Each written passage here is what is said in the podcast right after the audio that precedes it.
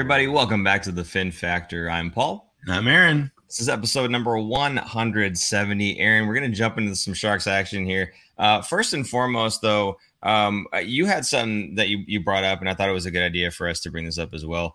Um, there's been some uh, an incident uh, in in Half Moon Bay, several incidents actually. Um, if you would like to uh, let the people know kind of what we're alluding to before we kind of get on with the show, because we think it's important. We've done this before with other things um, that aren't hockey related, but it's important, especially to either sports or to uh, the community, you know, local to the Bay Area. So uh, why don't you go ahead and just kind of uh, go down that path here? Yeah, unfortunately, there was a shooting uh, in Half Moon Bay, which is not very far from San Jose. It's along the coast, kind of between here and San Francisco. And uh, there were unfortunately seven people that have perished, and um, it's extremely sad and and very disappointed that this stuff is continuing to happen in our country. Um, there was also another one down in Southern California as well. I think that was yesterday. Um, just a lot of stuff. Our hearts go out to all the families that were affected to this. Um, it's very sad, and and we are we are deeply hurt. We know some people that live in Half Moon Bay that this is shaking them up a lot. So uh, it's very sad. And um, you know, as I said, it's it's difficult sometimes to kind of do this show uh, and, transitioning between things like this. But you know, as Aaron's saying, you know, there's there's people that we know, and um, it's important to kind of uh, talk about these things and get this this out there. Um, maybe some folks don't know about it. So, um, you know, I, again, I just I just think that it, it's important um, to to kind of reach out and and let people know. Other people that aren't living in Half Moon Bay hear about this stuff. We're thinking about you. I know thoughts and prayers don't do a whole heck of a lot in the real world, but um, you know, we we you we are um, thinking about you guys, and we wish the best for for you and your families. So, um, there's that. Now again, it's it's it's difficult, like I said, to kind of move on. But uh, oh, well, Debbie here actually uh, absolutely heartbreaking that have been four mass shootings in 24 hours. Wow.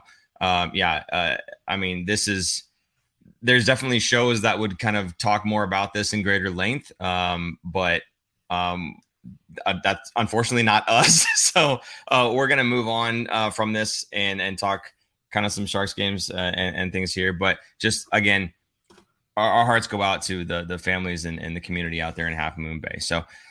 Debbie saying hi everyone. Ben and Gunsry, hi gang. Um, yes, hello. Good to see you guys here again. Appreciate you guys popping into the chat.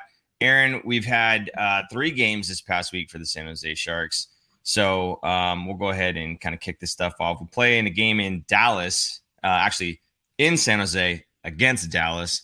Uh, this is one of those games you had kind of uh, tuned in and tuned out right away because were, they were down three nothing uh, first period, I believe, and then um, gosh, the fourth line of all lines kind of sparks the Sharks a little bit, gives them some life, and uh, yes, yes, Aaron Noah Gregor gets an assist uh, to Steven Lorentz to uh, to kick it off, right? So uh, hey, he, he's grinding away. He is, and he's getting his points now, so it's great, and not just goals. So uh, he's hitting the score sheet it's exactly what you want to see. And yet another game with no um, Kevin Labanc in the lineup. So they win and a decisive win. Now, you said I tuned in and turned it off. That's not entirely true. I actually, I usually miss the first periods at least because I'm putting my kids down to bed. So I looked at my phone and went, "Oh wow!" I, you know, halfway through the second period, when I'm about to turn on the game, it's three nothing, and I go, "Oh geez, this is going to be bad." But then uh, the Sharks stormed back and tied it by the end of the second. So you're welcome for turning the game on by midway through the second period. Um, I will take full credit when credit is due. Thank you very much. Um, but yeah, that that was um, that was the first one. I think, in fact, I was watching it live and I texted you, or I put it in our Slack channel, like, "Hey, look who scored, who got a point." Didn't I? Pretty sure I did. I don't know. I'm not really paying attention to it. I know what he is, buddy. I know what he is. You could. Hey, I, I hope he gets. Uh, I hope he gets uh, nine goals. I hope he gets to nine goals. Believe me, every time Gregor gets anything, I am sending it to Paul instantly. Absolutely. And, and go right time. ahead. You know what? And I'm not too worried because um, my data plan won't kind of go any higher because you're not going to be sending me too many texts or anything. So I'm not too worried about it. You know. Nice. Maybe data plans are outdated. I don't know anymore.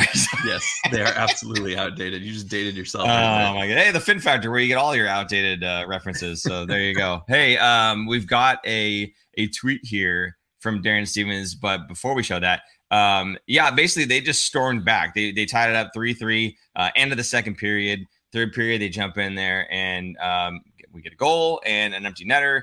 And it was just nice that Erik Karlsson said post game, you know, it's nice to have uh, the empty net the other side uh, once in a while because generally they're behind and they're trying to pull the goalie and get one in there, and then it's uh, an empty net goes in against him. So it was nice for us to throw it into an empty net for once. You know, it's it's a uh, it's a good thing there. So uh, let's go ahead and show this tweet actually from Darren Stevens. Got some pretty nice information. And Aaron, go ahead, take this one.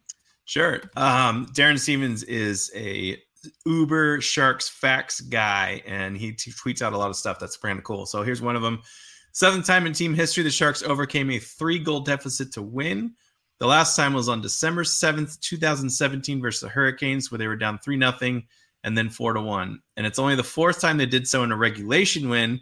The last time they came back from three goals in regulation was February 1st, 2011 versus the Arizona Coyotes. They were trailing 3 nothing and ended up winning 5 to 3 with Alex Stalock winning in relief in his NHL debut. That's pretty amazing stat right there. Some throwbacks. Alex Stalock probably coming in for was Nabokov still on the team in 2011? Oh God, I don't know. I think he might have been, or it might have been Niemi. Not a historian. Probably, probably Niemi by then. Um, yeah, I mean it's pretty amazing they did this in regulation. They did it against the Dallas Stars, who are a very good team. Uh, in fact, are they the best team in the West? They're kind of going back and forth yeah. with Vegas right now. So, um, of course, the Sharks beat them in regulation, right? not not anyone else, not any teams below them in the standings, but the team that's above them. So yes. You know, Aaron, this is one of those things where we can look at it from the Sharks perspective and say, um, you know, all the right things, obviously, where this is a team that their identity is they're not going to give up. They may be down, they may be losing games, uh, they may not be getting points, and they may be terrible all around, right? but they're not going to give up on you. We can look at it from that perspective. But I feel like, and maybe you can correct me if I'm wrong here, this might have been one of those games where Dallas just took their foot off the gas. Did you feel that way? A little bit. I think a little bit. I think it was more Dallas lost in this game than the Sharks stormed back and beat them. I guess Sharks I, outworked them. I, I like. I was gonna say I like that the fourth line was the one that sparked it, right? uh, this group of guys that are kind of like that grinding um, type of line, right? Um, I, I, like that they were the guys that sparked it, and then from there it was kind of everybody just kind of picked it up again from there. You know, That's so exactly um, what I was going to say. It's the oh. energy line grinding away, and that got things started. Got energy to the bench, and Dallas looked kind of a little flat-footed after that. You know what they say: the worst lead in hockey is a three nothing lead, right? Nobody says that. Nobody says that. Uh, you know what I say? I say uh, Erik Karlsson had a hell of a night. Another four point night for this guy. Uh, don't worry, folks, it's coming. Uh, one goal, three assists. Uh, for me, it's not the goal; it's the assists. It's the, the three assists. This tells. I mean, it, for me, it's this is what he does. He makes everybody around him better. Uh, mm-hmm. if he had no goals and four assists, if we went the entire season with only a handful of goals and a boatload of assists, this is what Erik Karlsson does. Um, he he just makes everyone around him better. He finds those guys that are in those areas that are really hard to find, and he gets those those really tiny thin passing lanes, and he launches it right through it, and he finds people. Um, and he's good for for anybody. He's good for any line to play with. He's good uh, probably with any team. We're going to talk about some some trade rumors going on uh, specifically with Erik Karlsson. Uh, he's just so valuable, and I, I, understand people that that didn't like him. Uh, you know, when the Sharks first got him, he was injury prone, et cetera, et cetera. Why are we paying eleven and a half million dollars for this guy? Honestly, this season, and we'll show it a little bit later on. Uh, he he is doing an absolutely incredible job. He is not just back to form; he's having a career year. He hasn't been this good before. Yeah, and I can't remember if it was this game. I think it was the post game interview um, this is the game I was on TNT, correct? I think it was a nationally broadcast one. Yeah. Um, maybe not. I don't remember. But uh, in the interview, the post the post game interview, they asked him, you know, what changed? Is it your off season training? Did you do anything different? And his answer was he went back to Sweden for the first time since COVID hit.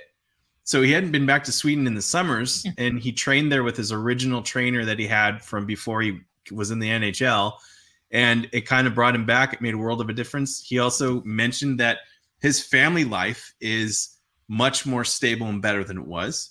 Um, they're settled now in San Jose because it's been a couple years. He's got two kids now, I believe. So he's just mentally in a good space in his life. Um, all of this kind of plays into a part. So everyone always wants to know the magic answer. Like, what'd you do? Oh, did you eat your Wheaties or something? Like, why are you all of a sudden so much better and back to where you used to be? And it's a culmination of things. And um, we are finally seeing a healthy Erik Karlsson. Obviously, he's already played more games this season than he has for any of the other seasons for the Sharks. Um, and he's back to where he mentally was and it's it's showing and and he's having a absolute career year right now so kudos to him for going back to his roots going back to sweden for the summer and and training with his original trainer and getting back to where he needed to be and i'm sure the talks that he had with both grier and quinn in the offseason helped probably telling him Burns is now gone. You are the man that's on the power play. You're going to be doing everything, and the team will be on your entire shoulders, which I think he thrives on. Absolutely. I think that had a huge uh, impact on why he's doing so well this season. Uh, he is the man. He is the, the, the lone gun, if you will, on the blue line, uh, the one that everybody looks to, and he's getting more quality minutes too, right? In, instead of having to split it with a guy like Brent Burns, uh, which absolutely you would have to. I mean, they're they're both such great offensive threats uh, why would you have one play significantly more than the other? You have to split that time. So uh, definitely with him kind of taking the brunt of those minutes, uh, and especially you know giving him the opportunity to play more offensive minutes and letting the other guys kind of take over some of the defensive minutes. Right when you've got two offensive uh, guns like that, they have to play both sides of the puck uh, more often if you want them to have that amount of playing time. Uh, now they can focus on Karlsson playing more offensive, and my goodness, is it helping for his game? it, it, did not help uh, in the game against Columbus Blue Jackets, though. Um, this is the battle of the bottom feeders there. And Columbus Blue Jackets, worst team in the league. The Sharks blow not only a 2 nothing lead, in which the Columbus Blue Jackets came back and tied it 2 to 2, but they also blew the 3 to 2 lead. So they end up going ahead of them again after Columbus had tied it up. And, and they, they blew that one too. They end up losing this one 5 to 3, the fifth goal being an empty netter uh, which is hilarious because didn't Erik Karlsson just say it's nice when you when it's going the other yeah. way for once, and then the next game they lose with an empty net goal there too. Oh my gosh! Um, so Aaron, w- what what did you think about this game here? Um, I think Mike Grier went to the uh, went down to the locker room, said, "Hey, well, why are you guys winning? We need you to do what you need to do." Especially to Columbus because they're below us in the standings. No, I'm just kidding. He would never do that. Um, I, I I don't know. It's bizarre. It's it's definitely a sharky kind of game, sharks kind of game, not sharky like the actual mascot, but um, that's just the kind of ML this season. Just just uh, what's the mistake after mistake, simple yeah. things that that need to get cleaned up and out of the game, and they're just not doing it, and they paid the price in this case, so they ended up losing this game, which is kind of sad. After what coming back after a three nothing or three three nothing comeback win the night or two nights before, and then going to this game where they blow it. Yeah, I mean, if I, I need to look up the stat, I'm gonna look it up for the next show because I remember we are looking this up two seasons ago. About do you remember two seasons? I think it was two seasons ago. The Sharks had like the worst, um, worst amount of time in the league leading a game. Do you remember that? Yes, I remember. I don't remember what season it was. I remember you, you bringing that stat up though.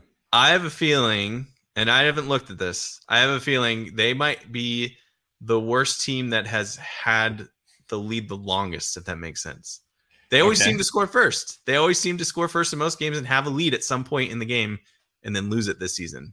And it's kind of sad because I mean, I know I'm a fan. I want to see them win. I we always talk about them losing to get a better pick, but I, I still watch them and I still yeah. root for them and I still want them to do good things and win games. But man, it, they, they seem to shoot themselves in the foot every time they can they get a chance, right? Yeah. No, it's Ben Ben breaking it. Ben's breaking it down here. The EK65 is holding us back uh, clearly from Bedard. and then he says orange f- uh, face dash orange dash raised dash eyebrow. I'm guessing that was supposed to be an emoji, but it just typed it the whole thing out for us. Uh, unless uh, Ben is just typing that out to be silly, in which case, I, well done, Ben. I have a um, feeling it um, didn't it didn't pop through our software correctly. no, no. um, you know, there was a a post game interview for this one too. Obviously, you going from a high, like you said, against Dallas, and then you go up against uh, Columbus. And um, you know have this kind of a game. So this we have a clip here, uh, Coach Quinn, and this is kind of what he thought about the game. We just stunk. You know, we stunk on the power play. We stunk on the penalty kill. We stunk five on five. Our forward stunk. Our defenseman stunk. We just stunk. yeah, that was that was from from this past game, right? No. okay, enough with Columbus. So we, then you move on to Boston. We just stunk. Boston. Four nothing loss to Boston. Uh, so this week, get this, Aaron, get this. This is great.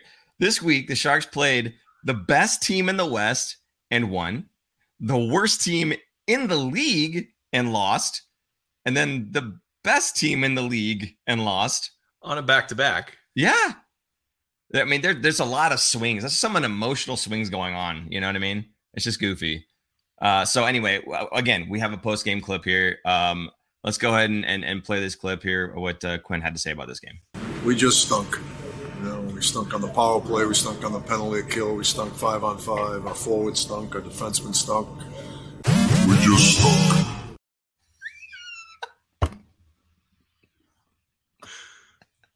okay. I think we're going to use this for the rest of the season. Oh, I'm using it. I'm using ben, it, buddy. Ben just said, "Boy, you can use that clip for almost every game." You just did. Yeah.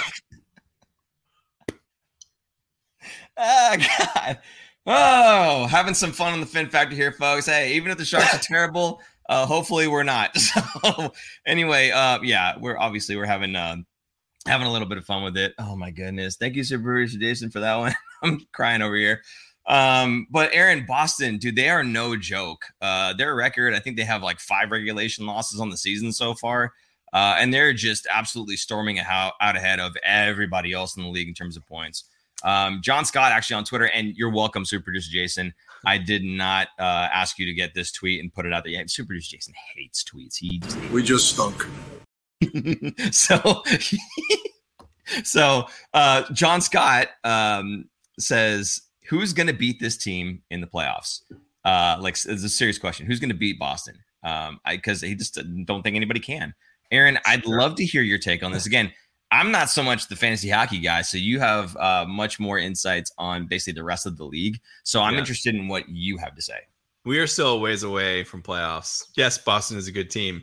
Does the President's Trophy winning team win every year? Absolutely not. So I'm not going to say that John Scott is wrong, but we still haven't gotten to the um, All Star game. There was a break, and some teams will be able to recoup some of their injured players. We haven't gotten to the trade deadline where they might be adding players.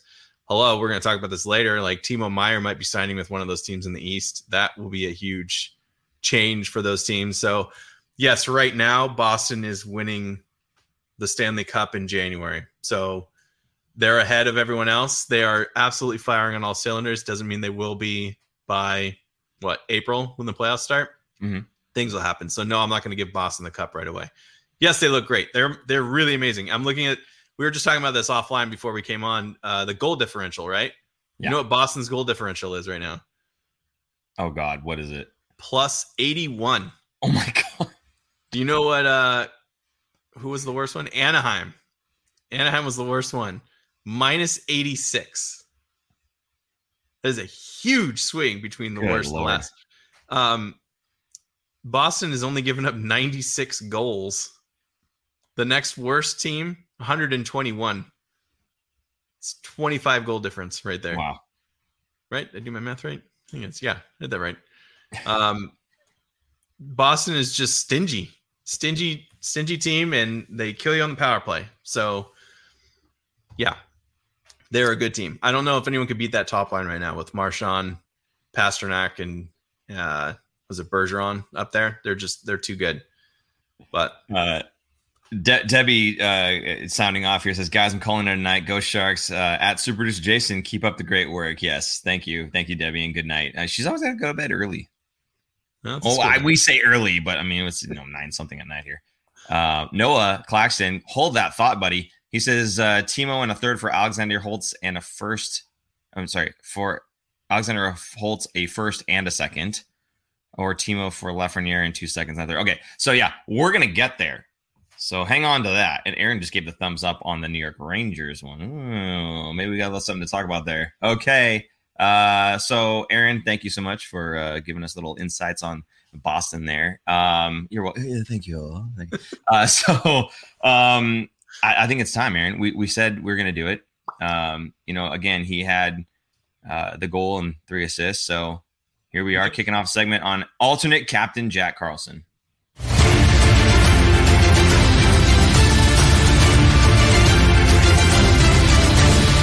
All hands on deck! yes.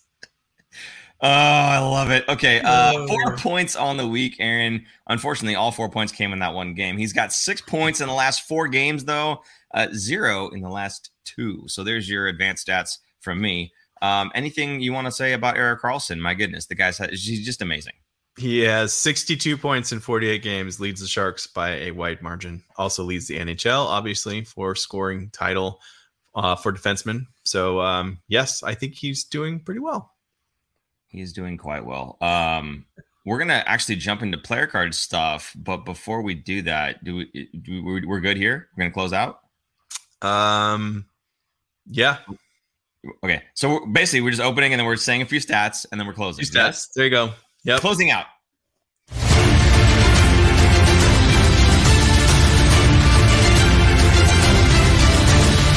Fire in the hole!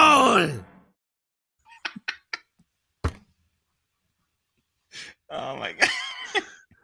Uh, having a little too much fun here. Uh, player cards and trade rumors. Aaron, player cards are from the uh, the Athletic. Obviously, we don't mm-hmm. want to show everything because we want people to go ahead and subscribe. By the way, if you are not subscribed to the Athletic, go ahead and check them out. They have sales all the time. Um, you know, just give them a look. Um, the, the guys that do the work there, really amazing job. Um, Corey Masisak, uh, Dom, what's his last name?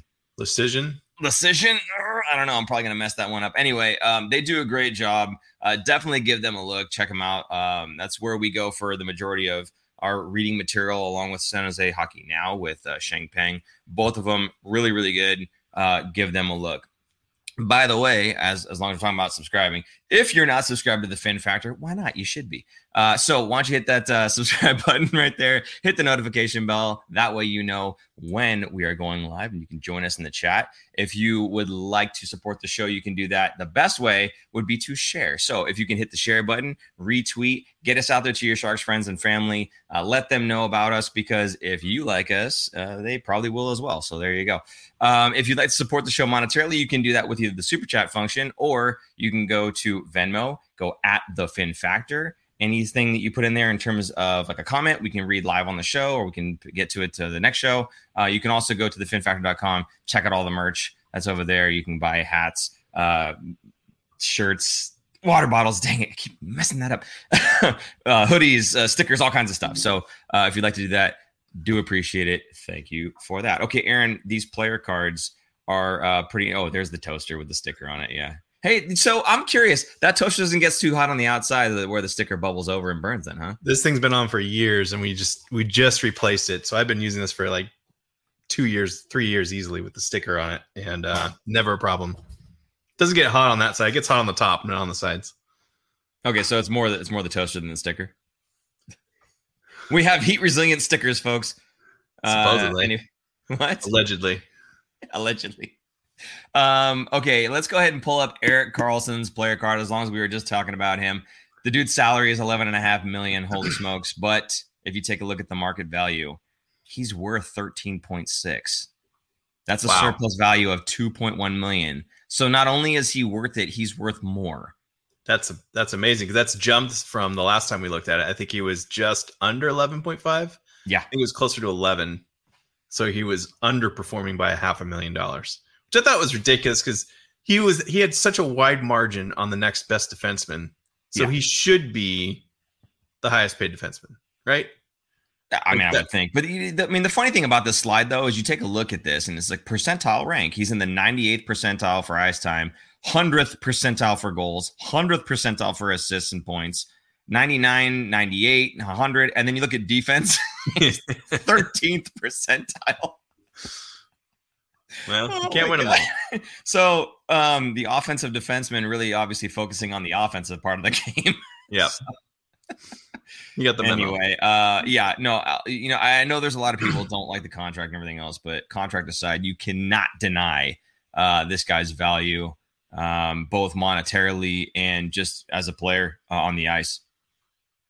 So there you go. He's he's unbelievable and makes everyone around him better. So finally worth the price of admission, right? After three seasons, four seasons. PJ forty eight uh, paid the price of admission here, five dollars. Actually, you don't have to pay five dollars. We're free to watch. But hey, I appreciate you supporting the show, PJ forty eight. Keep up the great work, guys. He says. I do appreciate that. Uh, obviously, I think he's talking to Super Producer Jason. We're just sitting here talking. all Absolutely. the fancy graphics and music and stuff. That's all that guy. So Nothing Uh, nothing to do with us at all. We just stunk. I knew it. I knew it. He was going to do it. oh my goodness. Uh, Zinxie sounding off with a Go Barracuda. Thank you, Zinxie. But uh, we're going to stick to the Shark player cards here. Um, but before we do, uh, go to the next guy. Some trade rumors surrounding Erik Karlsson. Now, one of the things he was on uh, this, uh, I don't know what the name of the podcast is. I apologize.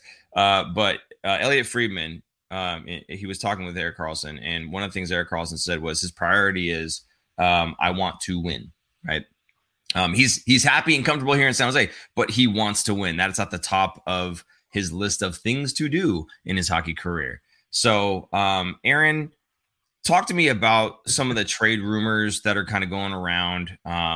What do you what do you think about this? I know that well, so first of all, Friedman had said Karlsson probably won't get moved until after the season is done, just because teams will have the opportunity to get themselves settled out with their cap space situation. It's really hard to shoehorn a guy uh, that they weren't planning on putting on the team that's worth 11 and a half million, right? So um, give me your take on this. What do you think in terms of uh, a trade? Um, when that trade might occur, and if you really want to get adventurous, uh, where that trade might occur. Uh, there's only so many teams that could take on a contract that large, um, because he's got another four seasons, I believe, under his contract left to go after this season. Um, the reason he's saying after this season is over is there's a possibility of the salary cap going up by four million dollars. If the players pay off their escrow, um, they would uh, they would be able to to go up by four million. If they don't pay it off, it's only going up by one. So there's kind of a holding pattern for that. Um, there's there's a number of players that might retire. Uh, they might be able to move some around, basically sell them off to Arizona in the offseason because they seem to take everything. Um, and Matt Lowe just mentioned, isn't this Pierre LeBrun's article? I think it was Pierre's article, not Elliot Friedman. But Friedman, I believe, talked about um, who we're going to talk about next, Timo. But anyway, thanks for catching that. Um, he's uh, it, moving that kind of salary is not going to be easy. It's not un, it's not impossible. And he also mentions, and I think Corey Mastasaki even talked about this, or either Corey or um, or uh, Shang. I'm going to credit the wrong person here. um, credits are wrong all around. Um, I think teams want to see a second season like this. They don't want to see uh, one and done, and he he gets hurt next season, doesn't come back, isn't the same player as he was this season because this season is his career year. So they want to see stability. They want to see um, kind of a, a consistency there. So they're probably balking at it a little bit. Plus the price. Apparently, the price was so high that it was three first round picks, which is this is not true. And we talked about this last week. Mike here um, clarified saying that wasn't exactly accurate. I bet it was um, depending on who was trading for him. Now, if it's a if it's like the Bruins, right, the top team, and that's a first round pick, that's a very late first round pick, not Right. a team that's going to have a mid to almost mid late round first round pick. So maybe that's what he meant by if it's going to be a team like that, it's going to need three or two, who knows. Um, but yeah, I just I don't see him being moved. I don't really necessarily want Karlsson to be moved.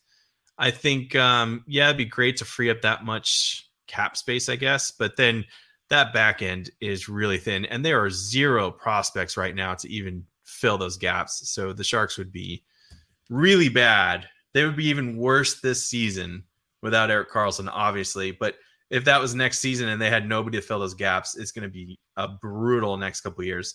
So I could see Car- Karlsson being a building piece. He's also not saying, you know, Karlsson's not going to come out and say, "Yeah, I want to go to a contender," because then everyone's going to say, "Wow, he wants to get traded. He wants to get moved," and then he's going to get booed every game at home. Everybody's going to want him there because they're going to say you're just you're not even trying. Especially if he doesn't put up four point nights every night, he's going to get booed. So he has to play the politician and stay in the middle here and say like, of course he wants to stay in San Jose. He loves it here because he does. His family's here, and who doesn't like being in California? Paul, this weekend, for those of you yeah. who aren't in California, the ice cream truck stopped by on our street, and we got wow. ice cream in January. Wow, that's that's a good a good reason to stay, right? Like kids love ice cream. They hear the ice cream truck, they want to get it. Anyway, my point being, San Jose does not suck to live in. It's pretty nice. If you can afford to live here, and Erik Karlsson can afford it, it's pretty nice. Just barely. Right. Just you can afford to live here. Yeah. um, yes. Uh, so thank you for that correction, by the way, Matt. Um, it was Pierre LeBrun's podcast. That podcast, and it's Ryan Rishaug, I think is the other guy. It's called Got Your Back podcast. I want to say that uh, because I do want to give credit where credit is due uh, and and the correct people here. So it was Pierre LeBrun. However, Friedman was the one I was referencing in terms of he thinks he won't get moved until after the season. So Friedman made that speculation, but it was on Pierre LeBrun and the other guy Ryan's uh, podcast that they were talking to him about it, and he said, "I want to win." That's where the "I want to win" quote came from. So thank you for uh, helping us settle that one out. Okay, uh, let's move on to Timo Meier. Um, let's take a look at his player card now, and Super Producer Jason's going to throw that one up there. Now, his salary six million uh, seems like a bargain, and it is. His market value eleven million dollars. That's a surplus of five million. Aaron, this guy's worth basically double. Yeah, and you know his actual salary is ten million dollars, meaning that's the cash he's getting paid. Therefore, right. his qualifying offer would have to be ten million dollars. So yes, he's an RFA but him and his agent specifically designed it for this to have his agent, who's Claude Lemieux, designed it to be to be like this, where a team will be like I think it was um uh who's the one that just moved from Calgary, Tkachuk. Tkachuk mm-hmm. kind of the same thing. He didn't want to play in in um Calgary anymore, and he wouldn't. He wasn't going to take their qualifying offer, and so he became. He was going to be a free agent, so they traded him to Florida. Um, Timo Meier's kind of in the same situation. He's almost, yes, he's an RFA, but he's almost in control of his own destiny in a way because he would have to be qualified at $10 million, and that's a lot of salary for a forward. So, um, is he worth 10 million? The player card says he is, but would he be worth that for multiple years? Probably not. I think uh, that's another speculation is that Oh, and the other thing is they Grier said that uh, interested teams will be allowed to talk to him for trade talks, right? Sorry, I'm jumping ahead a little bit, but um, Grier is going to allow interested teams to give them talks for extensions, which would only help in the trade that the San Jose Sharks would get in return. Because if a new team is going to be able to trade for him, he wouldn't be a rental player. They would be able to sign him long term, however that would be, either eight years or maybe less um, as long as he would agree to it. So um, that that is good news because if Timo Meier is traded and he's not signed with San Jose, the Sharks would get a much better return, assuming he would sign with the new team. Um, that's only good things that could happen. Yeah. Um, so he's only going to let them talk to him if they've got a trade offer that he likes, though, right? Not, he's not just going to let anybody talk to this guy. So uh, he doesn't have a restriction. Well, I mean, he could say no, he wouldn't want to sign with that team, sure. Yeah. But then Grier could just be like, well, I kind of like what they're going to give us. Well, that's what I'm saying. If, if a team comes to Grier and says, here's what we want to trade you for, and he says no, he's not going to let them talk with Timo, right? He's not going to let them talk with him. But if oh, I see, they come with an offer that Grier likes, he'll say, yeah, I like that deal. Um, you can talk to him about an extension, right? Exactly. Yeah and you're probably going to get like as you mentioned you're probably going to get a better deal when you know that the guy that you want to trade for is a guy that's not going to force your hand to give him 10 million dollars for one season right so you can sign him to a 9 million dollar contract for like 5 years or 8 million for 8 years or whatever else right so if he's not going to stand pat on that 10 million dollar um, qualifying offer right Mm. you you could put put that extension into place, you're probably willing to pay a little bit more for that because you know that you're going to have him for for that term. Um, so yeah, and, and Claude Lemieux, his agent, said that that doesn't necessarily mean the fact that other teams are allowed to talk to Timo if uh, they bring a, a, a an offer to Grier that he likes. Just because of that doesn't mean that Timo's days in San Jose are numbered. I mean, they can still work something out them in San Jose. Um, but I don't know. I, I, I don't know, Aaron. So we've we've got some thoughts about where a trade might work and uh, who might be suitable. Now you had talked about New York. I'm going to bring up the the Devils really quick, just because I saw a brief article um, that was just kind of interesting. I didn't read the whole thing through, but I just kind of flipped through it. Um, basically, that the Devils, New Jersey Devils, want to be buyers. Uh, they started off hot. They're petering off just a little bit. They still want to make that push to stay in the playoff hunt and it essentially and i'll just pull up the the name of this place it's all about the jersey.com um new jersey right uh, so uh they have basically had this article where they're saying that the they should go all in for for timo they should just uh, just dump everything they can and get timo uh, for a run right now um and of course uh one of the i think it was noah claxton that talked about uh, some of the things that they should be able to get from him and, and holtz was one of those holtz in a first uh, well, this this actually is saying the same thing. This article is saying Holtz a first plus one for just Timo. Um, not even because he was saying Timo in a third or something like that.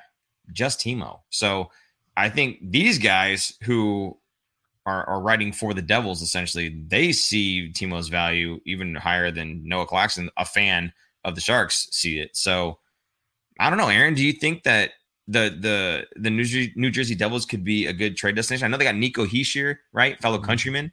Um, they played together and um, when representing their country, and I mean they seem to like each other. When you hear about the things that Meier, Meier was saying about Hischier and back and forth, just complimenting the heck out of each other. Yeah, this is actually there's a great article from Frank Seravalli, who's uh, an excellent writer, and and he's one of the guys that when he talks about stuff you listen to, um, he knows about things around the league, and he broke down for Timo Meier trade. Um, I think the Rangers would be a better fit, and I don't know if fit is the right word, but a better trade partner because um, where did Mike Grier come from before this? He was working for Chris Drury at New York. It's not like he doesn't know these people. It's his former teammate. Um, he's very, very close to New York, so I wouldn't be surprised if New York would be more of the front runner than New Jersey. Jersey would be a great fit as well because of the Swiss connection. Um, Nico Hischier and and Meier um, together would be awesome, and I think the return of I would be happy with that return if that were to happen. Um, and Noah Claxton even said it right here. I think he said, uh, "I think we should move Timo and accelerate this rebuild. Devils are highly linked, really need a winger help, and Holtz and Eklund have great chemistry on Team Sweden. You know we love the Swedes." Absolutely. And um, Holtz was a, I was looking this up, a seventh overall pick in 2020. It's the draft where the Sharks had traded their draft pick to Karlsson or for Karlsson. And um, they got Tim, St- I never say this right. Stetzla? Stutzla. He's German. He's not going to work here anymore. Where's Dan Rusanowsky when you need him? Oh, you know, I can't lie, it was, you know, a lot last. anyway, this draft was pretty stacked. And in that draft, and this is who I would want, is Alex Lafreniere of the New York Rangers. If they could send Timo to the Rangers for Lafreniere, a first round, which would be a later first round pick, and maybe a second, I don't know, something along those lines, I would be happy with that as well. Lafreniere, former first overall pick. So imagine the Sharks get that a first round pick with it for Timo, and they somehow win the lottery. They would turn this around real quick. Lafreniere is kind of people are going to call him a bust already because he's not lighting up the league, but he's a bigger guy. He's taking a little bit longer to get going. I wouldn't be surprised. He's he's similar to um, Nathan MacKinnon, who didn't storm out the gates. He was good, but not like, you know, superstar that he is now. It took him a little while to get there. That's kind of where this guy's at. I I wouldn't be I wouldn't be unhappy about that trade. So uh, yeah, PJ forty eight said Holtz is kind of small, um, and I agree. But I don't think the I think the NHL nowadays um, lends itself better to smaller, faster, higher skilled players uh, than even just like a decade ago, right? Um, there's a lot less of the gigantic, big, bruising defenseman that will just crush you, right? Um, there's a lot less of that. So, I mean, Ryan Reaves is one of the last remnants of that type of player, right? So, um, yeah, but I, I could see Lafreniere is six foot two. Sure, he's a big dude. Yeah, right. That that's it's more for me. It would be more of he'd be able to handle the grind more of 82 games than Holtz, who's he's six foot, about 180. But think about these guys would be playing with Eklund, who's already small. Yes, and Bordeleau, who's not big. Putting those three together on a line, if you have size, one of them has size, Lafreniere to get their body around there, I think uh, it would be a better fit than it would be to have three small guys on the team, three small young guys. I think the best fit of all is chemistry, and if Holtz and Eklund have really good chemistry, I'll take it. What if they don't? They played on Team Sweden together. What they had great chemistry. That's what he just said. They had great chemistry on Team Sweden. Noah Claessen's an expert on Team Sweden, uh, so I'm going with that. Right. All right. So uh moving on from that one, let's go ahead and do should we do a roll call here? Sure. Let's do roll a roll call. call. Um are obviously where are you watching us from? And then what should the Sharks do with Timo? What do you guys think that they should do with him? Um, should they extend him? Should they just go ahead and make a trade? And if so, uh, between at least the the Devils and the Rangers, uh, who do you feel maybe has the better fit, the better assets going back and forth. Uh, just kind of let us know what, what you think right there. Um, be really interested to see what you guys have to say. Um, while you guys are typing that, I do want to get onto the last player card here, and I don't want to give them any more of them away, obviously, because again, this is a pay thing. But there is a special player here. Okay, a very special player. Aaron, you know who I'm about to bring up, right? Uh, is it Ryan with Schmoa Mager? Wow. Oh, wow. It does. Noah Gregor. How did you know? See, eh, folks, what you don't see is in our little notes here, I have Matt Benning down. I asked your producer Jason to do Noah Gregor one of these just so I could throw it in his face. Yeah, I knew it. the guy hasn't played enough games to really get a good read. Oh, this I think he has. I think he has. Come on, Aaron. Uh, salary, $1 million salary. His market value says league minimum, but the surplus value is negative 1.4 million. He had a two point game streak. He did. Two game and I'm happy streak. for him. Again, y'all think I hate the guy. I don't hate the guy. I'm happy for him. But let's take a look at what his projected goals are in this slide. Nine. What uh, I say? What I say, Aaron? under 10 he's a not 10 goal scorer and that's and, and that's okay. And i hope he gets to 10 i hope he gets to 15 but he's not. He's a nine goal scorer. He's a 20 point guy. I'll take it. But i don't know to think that he's going to be any more than that i just don't see it. He's got speed. He's got no finish. Sorry. And you know what? Honestly i would love to see this guy get the uh, barclay goodrow achievement. go get traded. Go to a really good team. Grind away on that fourth line, give them that speed that they're looking for, make it hard for other teams to play against you, right? And get two cups out of it. Good for you. I would be more than happy for Noah Gregor to go and do exactly what Barclay Goodrow did. Uh, it's just ain't gonna happen on this team. He's got three points in his last six games. It's not bad. I'm super happy for him. super duper. Oh my god! I hope he gets a hat trick in the next game. it's gonna be like, ha! It takes yeah, just like last season, right?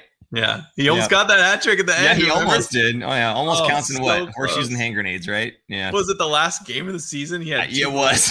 I think it was the last game, and I think he had. um Did he have another one that they called back? or something. I don't remember something. that. I don't know. I don't know. It was close. It was close. Oh my goodness. Okay, so Aaron, uh, in the um, in the chat here, did you see anything that stood out to you? I see. Uh, ask for a first and a top power forward prospect more if you have to take a bad contract back or eat salary. Yeah, of course, absolutely. Was there anything in here, Aaron, that you saw that uh, maybe stood out in terms of what we were talking about with Timo? Oh, Patron 40 Silver. That's a new one to me, but he's a uh, a Bruins fan since the early 80s. Welcome to the show. Um, Matt Lowe, we were talking earlier. Definitely trade him. Your uh, Rangers and Devils are front runners, but would not rule out teams like Carolina or Seattle. Seattle would be an interesting one, but I, that's within the division. I don't know. I wouldn't want to see Timo what four times a year, five times a year. this Um, one's interesting. trade for would trade for Zibanejad Zibanejad and and a first? rounder.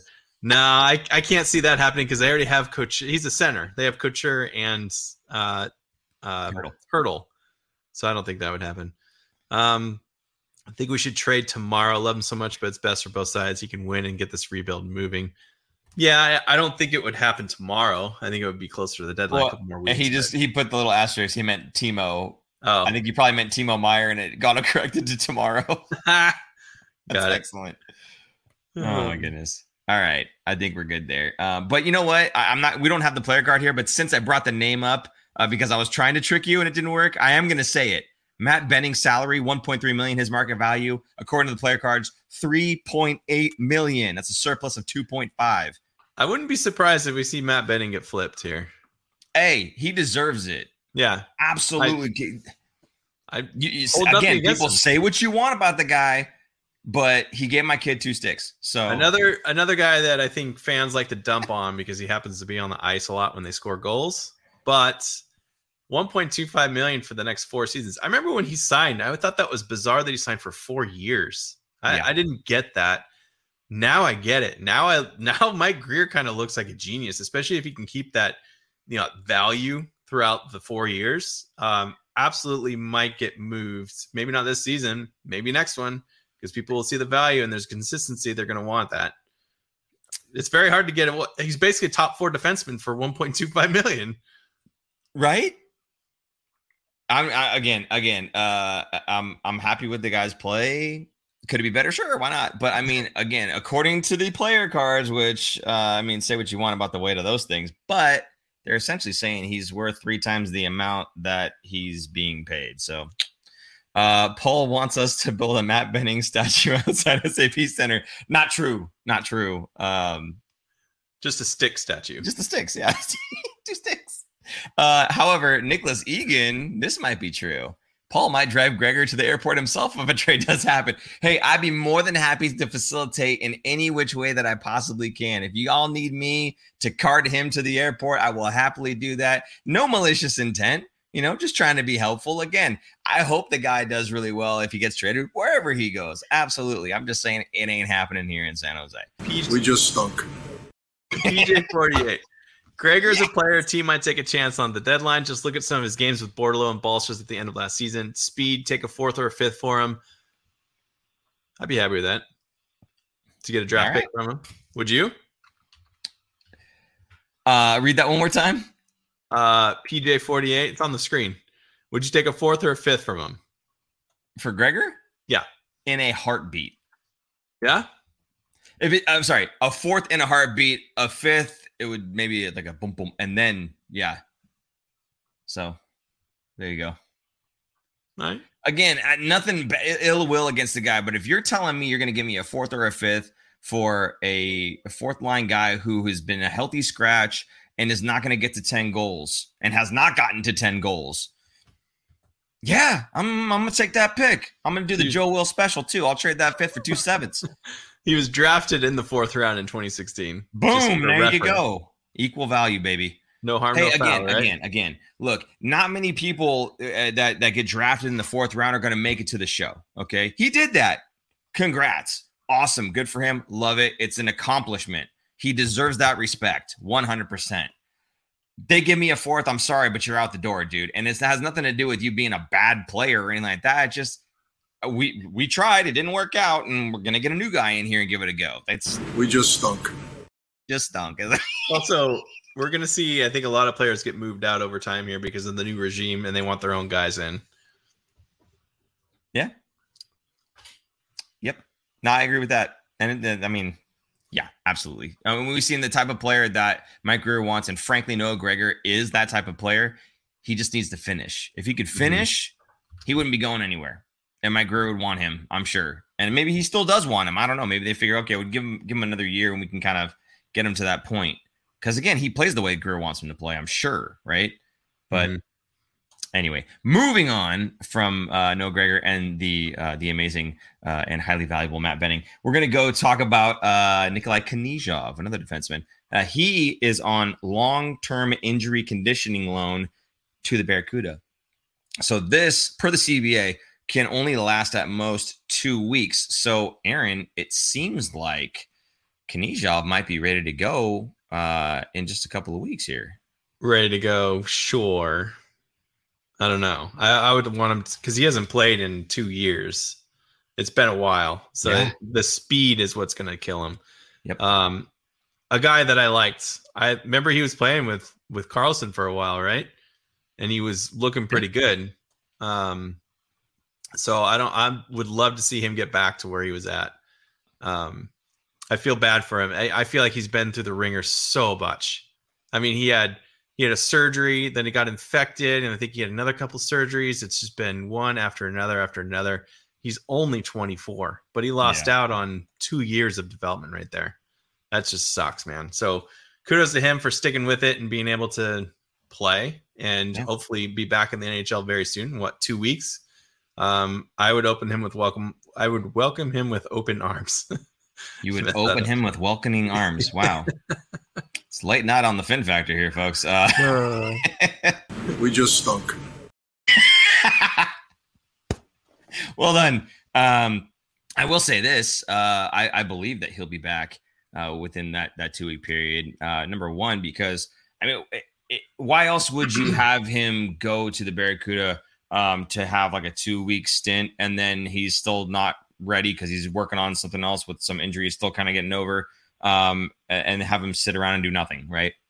So I think it makes sense that he's to a point now where he feels physically uh, back and ready to go, and he's just getting himself up to game speed by doing that two week stint with the Barracuda, and then he'll be right back. I feel like uh, otherwise it just wouldn't make sense to give him two weeks with the the Barracuda and then nothing, right? You just oh he's not ready yet. He's still having no. I think they'll have that sorted out before they have him uh, come off the the long term injury. So there's that. The other thing I want to say is uh, I'm also confident that he'll be back because he's been training a lot with Kathy from Kathy's Power Skating uh, Extra Hour. She is um, one of the best in the business. She works with uh, kids, um, uh, beer leaguers like me, um, although I haven't visited with her, but um, and, and pros alike.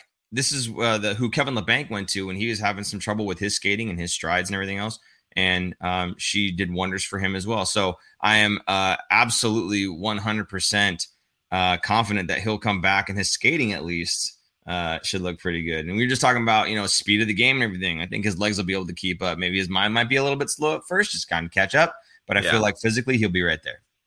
More more of that than when I say speed, I don't mean like actual foot speed. Yeah. More of thinking speed. Yes. The thinking speed is just not there. And then the connecting your thinking to acting with your body, right? Like you're mentally doing what your body doing what your mind wants it to do. Sometimes it's hard for it to get back to that speed, that level.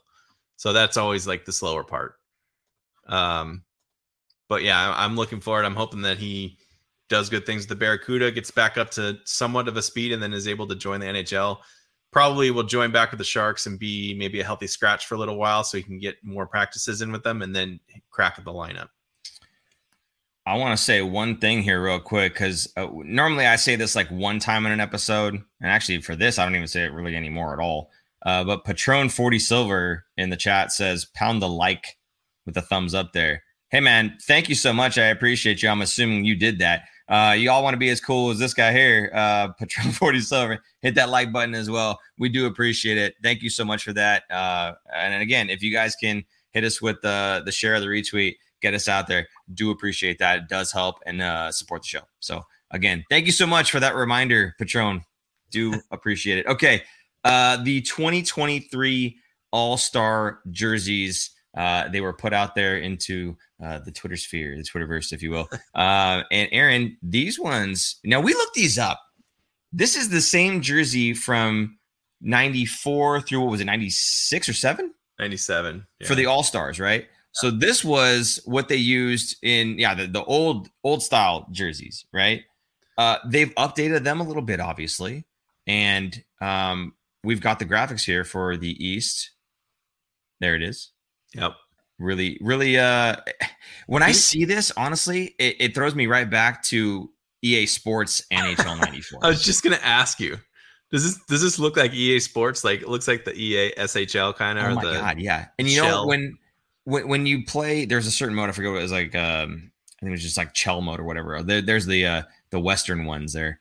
Um, the white and the nice uh, kind of like light blue. When you look at uh, or when you play NHL like 21 or 22 or whatever it was at the time, uh, they had these these types of jerseys because it was that throwback to Yep. NHL 94, right?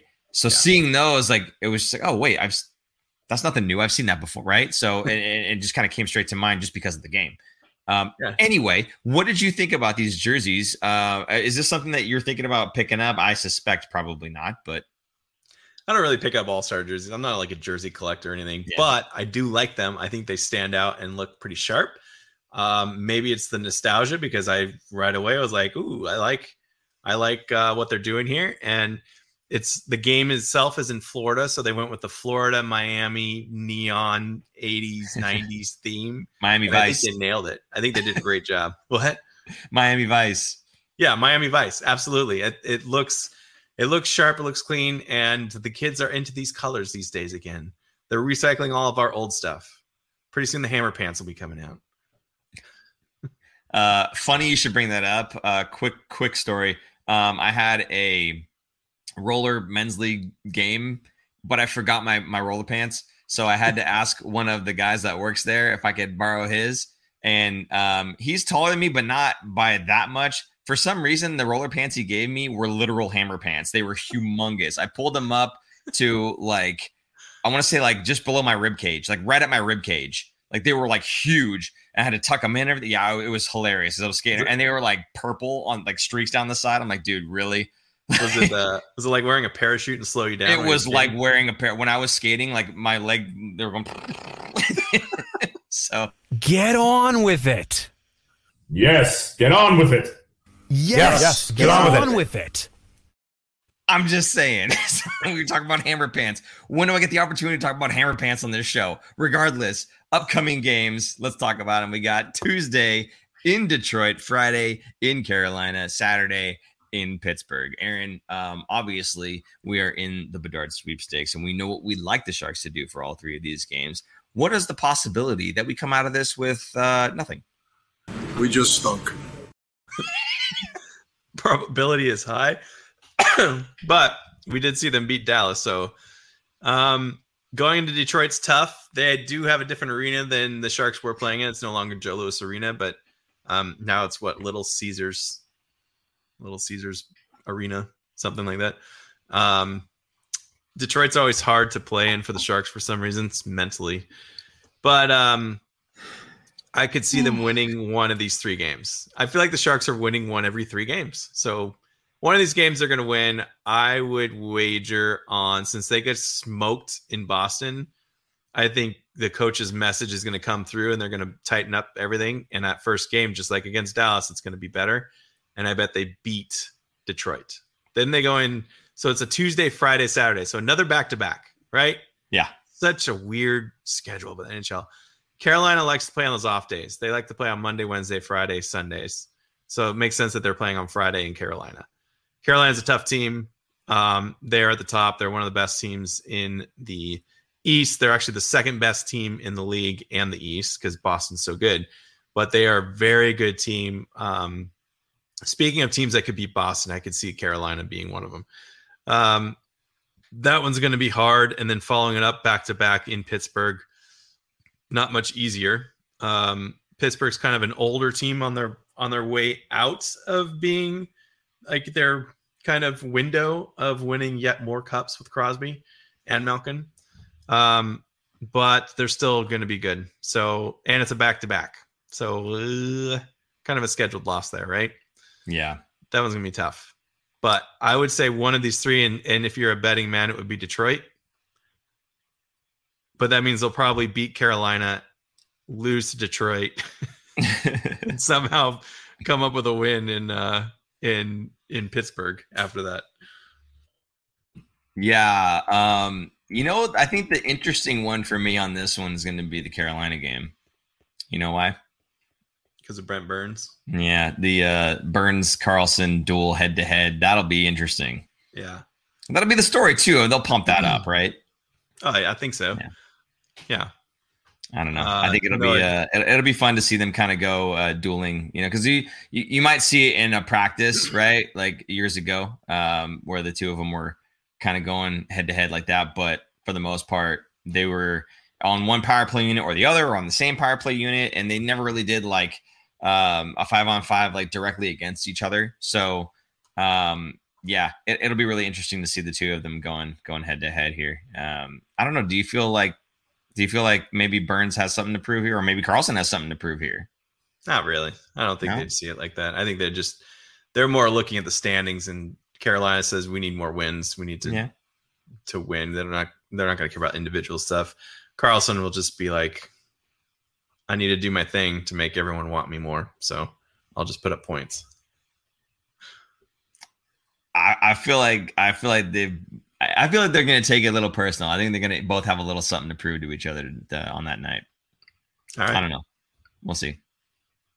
Anyway, uh, looking at uh, Noah Claxton here, he says he's hoping for no points. But probably going to go one, one, and one. He probably shares the uh, same uh, thoughts as you, where you know Detroit getting the win, Pittsburgh probably getting the loss, and then maybe Carolina or uh, or maybe tying Pittsburgh. Who knows? But um, yeah, it- it's it's weird. It kind of sucks. Like sitting here thinking, like, gosh, I hope the Sharks lose, but that's that's It's the, what's best for the team right now. You know, we're not going to be a playoff team, so you may as well get the best draft pick that you possibly can. And seeing Ben and Gunsry agrees, take the L's, he says. So, oh, no, Noah says the, the W will come against Carolina. Watch. Probably. yeah. All right. Okay. Well, what do you say, Aaron? Are we all uh, done and wrapped up here? I think so. Very good. Okay. Hey, guys, once again, thank you so much for tuning in. Do appreciate all the comments. It's so much fun doing this live with you guys. Uh, I'm kind of be kind of uh, sad when we get to studio, actually, because we're probably only going to be doing very short lives uh, pre show and then we'll do recorded again. But, um, you know, this will be fun. But I, I, do enjoy doing this. Again, thank you guys so much. We enjoy doing this show, but really, um, having the guys in the chat here is, is kind of what, what makes this thing tick. So, uh, at least this version of it. So, thank you so much for that. Uh, again, if you guys would like to support the show, you can do that several ways. Uh, again, without any money involved whatsoever, you can do that by hitting the share button, uh, the retweet button. You can give us a like, let everybody know about us. Uh, appreciate that very much. It does help the show, help get us out there, get our name out there. If you'd like to do that monetarily, you can do that with either the super chat function or at the producer Jason put right down here. You can tip us on Venmo at the Fin Factor. Uh, again, anything you write in there, we'll go ahead and uh, say it on the air, uh, either live at the time or we can go back and uh, pick it up for the next show. Also, thefinfactor.com, as he uh, just took away from the screen, you can uh, head over there, pick up again hats, We just stunk. This stunk, yeah. So we can pick up, dude. I, I was like crying about five minutes ago when he did the last. So, uh, yeah, go to the, go there and you can get uh, all the merchandise uh, that we do offer. Uh, it does again help the show.